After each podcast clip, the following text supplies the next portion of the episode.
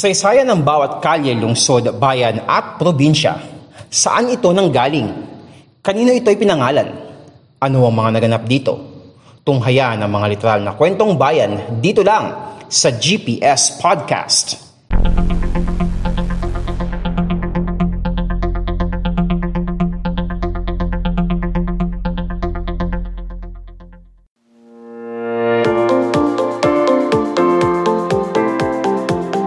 podcast show na literal na kwentong bayan, ang GPS Podcast. Sa huling ah, episode natin dito sa GPS Podcast regarding about sa Pasig City, meron akong binanggit na clue regarding about sa ating next destination natin ngayon ah, bago matapos yung ah, episode natin noon. Na kung saan ang next destination natin, sabi ko nga doon, ay malapit lang sa Pasig. At yun nga, ay dadaan ka lang ng C5. Pero ito, isa pang clue mga kapodcast ano. Regarding about sa next destination natin, na kapag ka narinig mo itong lugar na ito, una mo kaagad iisipin is yung mga nagtataasang gusali. Concrete jungle pa. So, ang next destination natin ngayon ay sa lungsod ng Makati.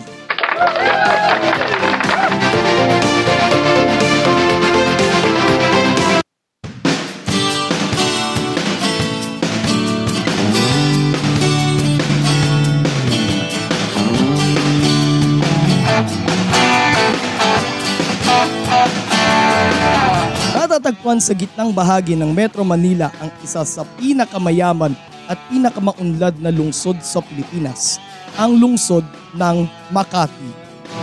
Kadikit ng lungsod na ito ang mga lungsod ng Maynila sa northwest, Pasig River sa north na papuntang Mandaluyong, sa northeast naman ang Pasig, sa east naman ang bayan ng Pateros, sa south naman ang lungsod ng Taguig, at sa southwest naman ang lungsod ng Pasay. Makati ay may lawak na 27.36 square kilometers at may population na nasa 629,616 batay sa 2020 census ng Philippine Statistics Authority. Nahati ang Makati sa 33 mga barangay. Ang mga barangay ng Bel Air, Dasmariñas, Forbes Park, San Antonio, San Lorenzo at Urdaneta ay kilalang mga pribadong barangay sapagkat dito nakatira ang ilan sa mga pinakamayayamang pa- pamilya sa bansa pati na ang mga maimpluwensyang tao sa larangan ng politika, kalakalan at showbiz. Sa mga barangay ding ito nakatira ang mga foreign dignitaries at diplomats. Ilan sa mga kaling madadaanan sa Makati ay ang EDSA, Hillpuyat Avenue o mas kilala rin natin bilang Buendia which is yun yung dating pangalan ng Hillpuyat Avenue eh, Buendia Avenue na pinangalan din sa isa pang dating senador. So madadaanan din sa Makati ang Arnaiz Avenue, Ayala Avenue, Makati Avenue, Paseo de Rojas, Kalayaan Avenue, C5, Estrella Street at JP Rizal Street. Dadaan din sa Makati ang isang bahagi ng Skyway including yung bagong tayong ah, Skyway Stage 3. Matatagpuan din sa Makati, sorry pumiyok pa. Pasensya nyo na yung boses ko mga kapodcast. Matatagpuan din sa Makati ang apat sa mga istasyon ng MRT Line 3. Ang Guadalupe Station, Buendia Station, Ayala Station at Magallanes Station. Pati na ang tatlo sa mga istasyon ng PM PNR Metro Commuter Line ay matatagpuan din sa Makati. Ang De La Rosa Station, Pasay Road Station at EDSA Station. Dalawa naman sa mga istasyon ng Pasig River Ferry Service ang matatagpuan sa Makati. Ang mga istasyon ng Guadalupe at Valenzuela. We're not talking about Valenzuela City. We're talking about uh, Barangay Valenzuela kasi may ganong lugar nga sa Makati, Barangay Valenzuela.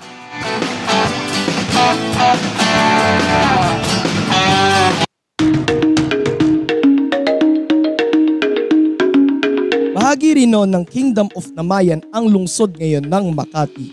Ito ay pinamumunuan din ni Nalakantagyan at kanyang asawang si Bowan. Ang mga dating teritoryo ng Kingdom of Namayan ay yung sa bandang, unay muna natin sa area ng Maynila mga kapodcast ano. So sakop nito noon yung mga distrito ngayon ng Quiapo, San Miguel kung nasan ngayon yung palasyo ng Malacanang, ang Paco, Pandakan at ang Santa Ana nasa ng sentro ng Kingdom of Namayan. Bahagi rin ng dating kaharian ang mga lungsod ngayon ng San Juan, Mandaluyong, Makati, Pasay, Taguig at ang bayan ngayon ng Taytay sa probinsya ng Rizal.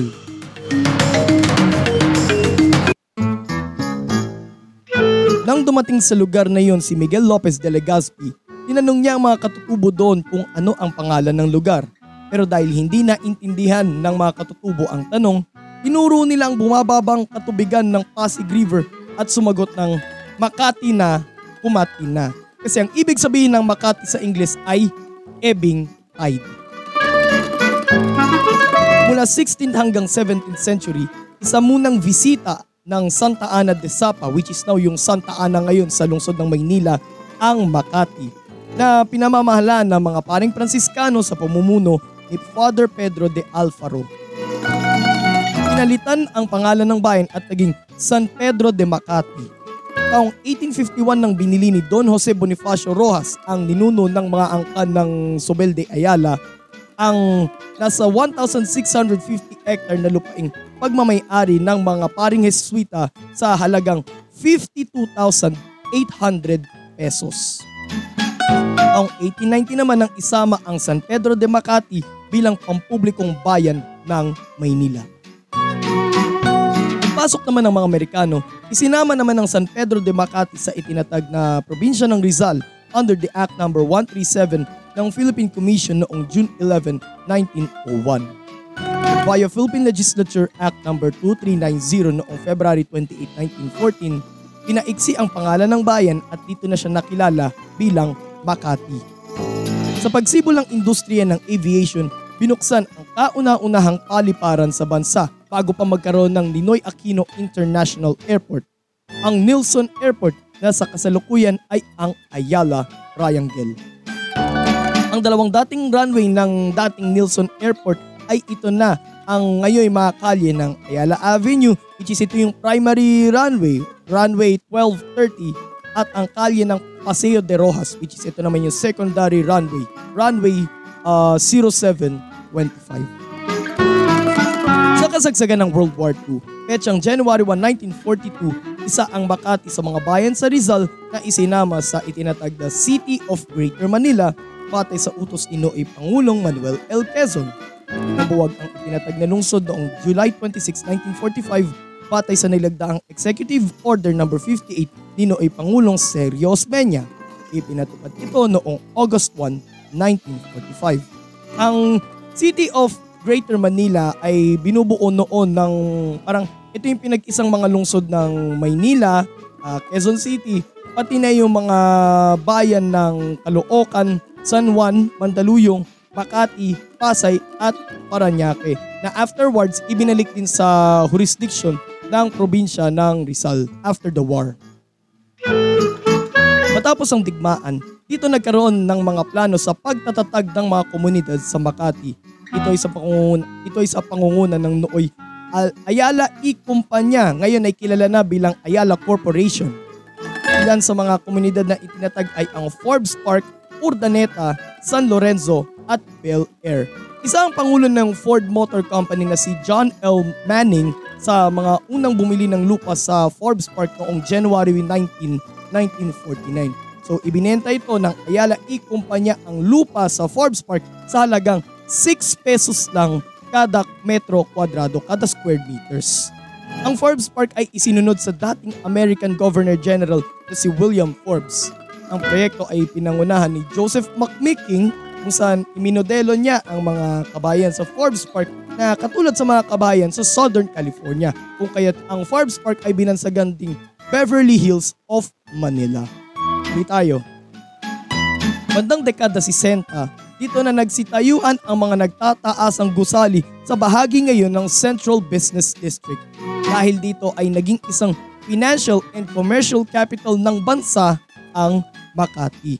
Ang Ayala Avenue mga kapodcast, binansagan naman itong Wall Street of the Philippines dahil una, dito matatagpuan ang dito yung dating location ng Philippine Stock Exchange na ngayon ay matatagpuan na sa BGC sa Tagig and also sa kahabang yun ng Ayala Avenue, maraming mga uh, malalaking kumpanya ang matatagpuan doon. November 7, 1975, under the Presidential Decree No. 824, isa ang Makati sa mga dating bayan ng Rizal na isinama sa binoong National Capital Region o NCR. January 1986 nang isama sa jurisdiction ng Makati ang mga EMBO areas na dating bahagi ng Fort Bonifacio. EMBO stands for Enlisted Men's Barrio. Ito ay binubuo ng mga barangay ng Sembo which is this, which is yung ibig sabihin nung C ay Central, yung Barangay Comembo ng ibig sabihin naman ng Co ay Combat, yung East and West Rembo ng ibig sabihin naman dun ng R is yung Riverside, yung Barangay Pembo naman ang ibig sabihin naman ng P is yung Panthers, and then yung uh, Barangay Pitogo. By the way, meron din yung Barangay South Sembo. So may, may Barangay Sembo at may Barangay South Sembo. February 27, 1986 nang italaga ni Nooy Pangulong Corazon Aquino si Jejo Marbinay bilang alkalde ng Makati. Two days bago nito, namatay ang nauna sa kanyang alkalde ng bayan na si Nemesio Yabut sa kasagsagan pa man din ng EDSA People Power Revolution. Nahalal si Binay bilang alkalde ng bayan ng Makati noong 1988. January 2, 1995 nang nilagdaan ni Nooy Pangulong Fidel V. Ramos ang Republic Act No. 7854 kung saan naging lungsod na ang Makati. Pinagtibay ito sa pamamagitan ng ginanap na plebisito noong February 4 ng parehong taon.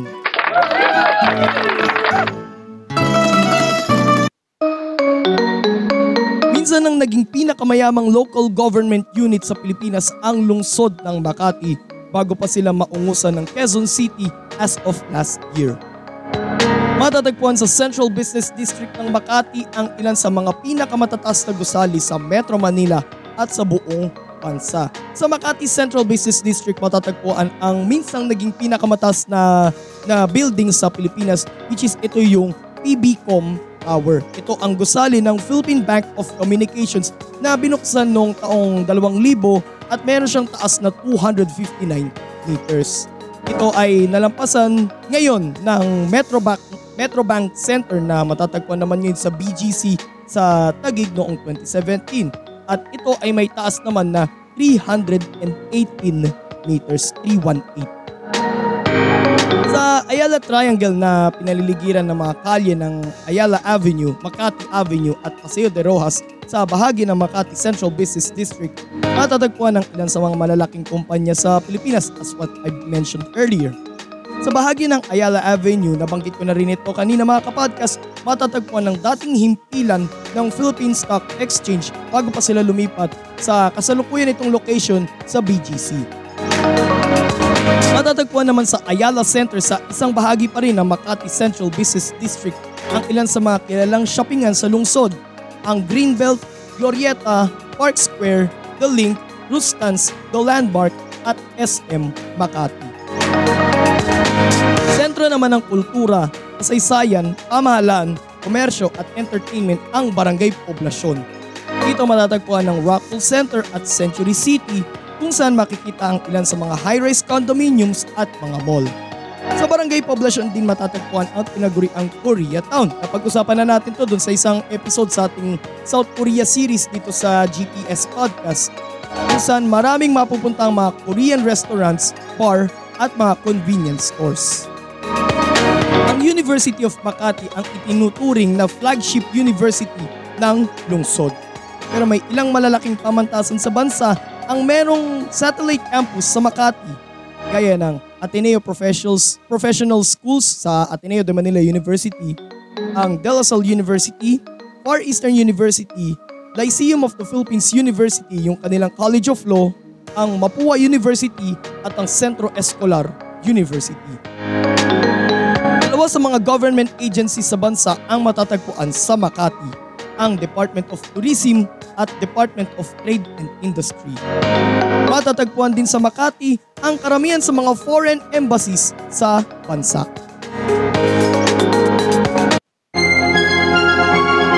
Ilan pa sa mga pwedeng puntahan sa lungsod ng Makati ay ang Circuit Makati na siyang dating lokasyon ng Santa Ana Racetrack at isa na ngayong lifestyle hub ng lungsod. Sa kasalukuyan matatagpuan ang Santa Ana Racetrack sa Barangay Sabang sa bayan ngayon ng Naik sa probinsya ng Cavite. Ano pa bang pwedeng puntahan sa Makati? Ang Beit Yaakov Synagogue, ang kaisa-isang Jewish synagogue sa Pilipinas. Matatagpuan nito sa may uh, sa kalye ng Tordesillas.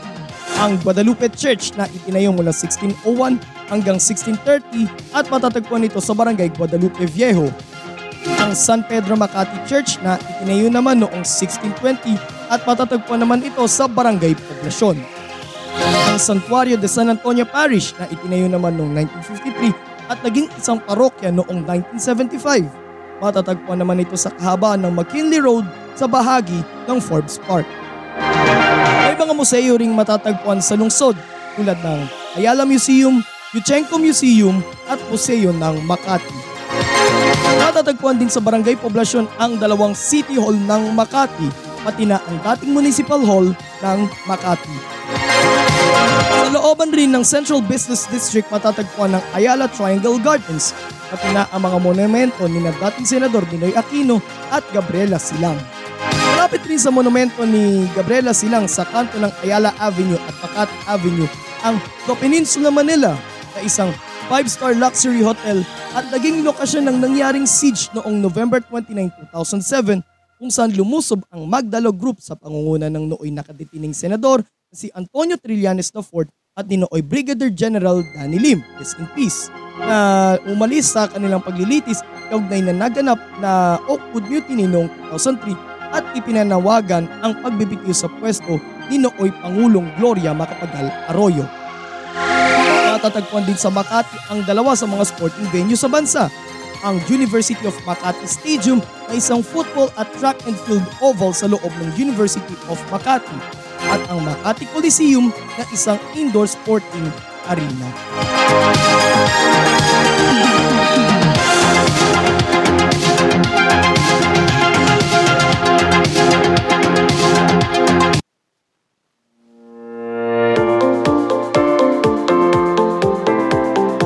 Isang dating simpleng bayan lang noon na ngayon ay ito na ang isa sa pinakamaunlad na lungsod sa Pilipinas. At ito ang destinasyon natin ngayon mga kapodcast, ang lungsod ng Makati. Ganyan ko siya mailalarawan. Isang dating bayan na ngayon ay isa na sa pinakamaunlad na lungsod ngayon sa ating bansa more episodes coming your way. So please uh, like and follow our Facebook, Instagram, and TikTok account, Podcast ni Mans. And mag-subscribe po kayo sa ating YouTube channel na Podcast ni Mans. And don't forget to click the notification bell button. And also, uh, sundan nyo rin po ang Fact Track sa podcast at GPS Podcast sa ating mga audio platforms. Spotify, Anchor, Pocket Cast, Google Podcast, Red Circle at para lang po sa GPS Podcast sa Apple Podcast. Ito po si Mans at ito ang podcast show na literal na kwentong bayan, ang GPS Podcast. God bless everyone. God bless the Philippines. Purihin po ang Panginoon.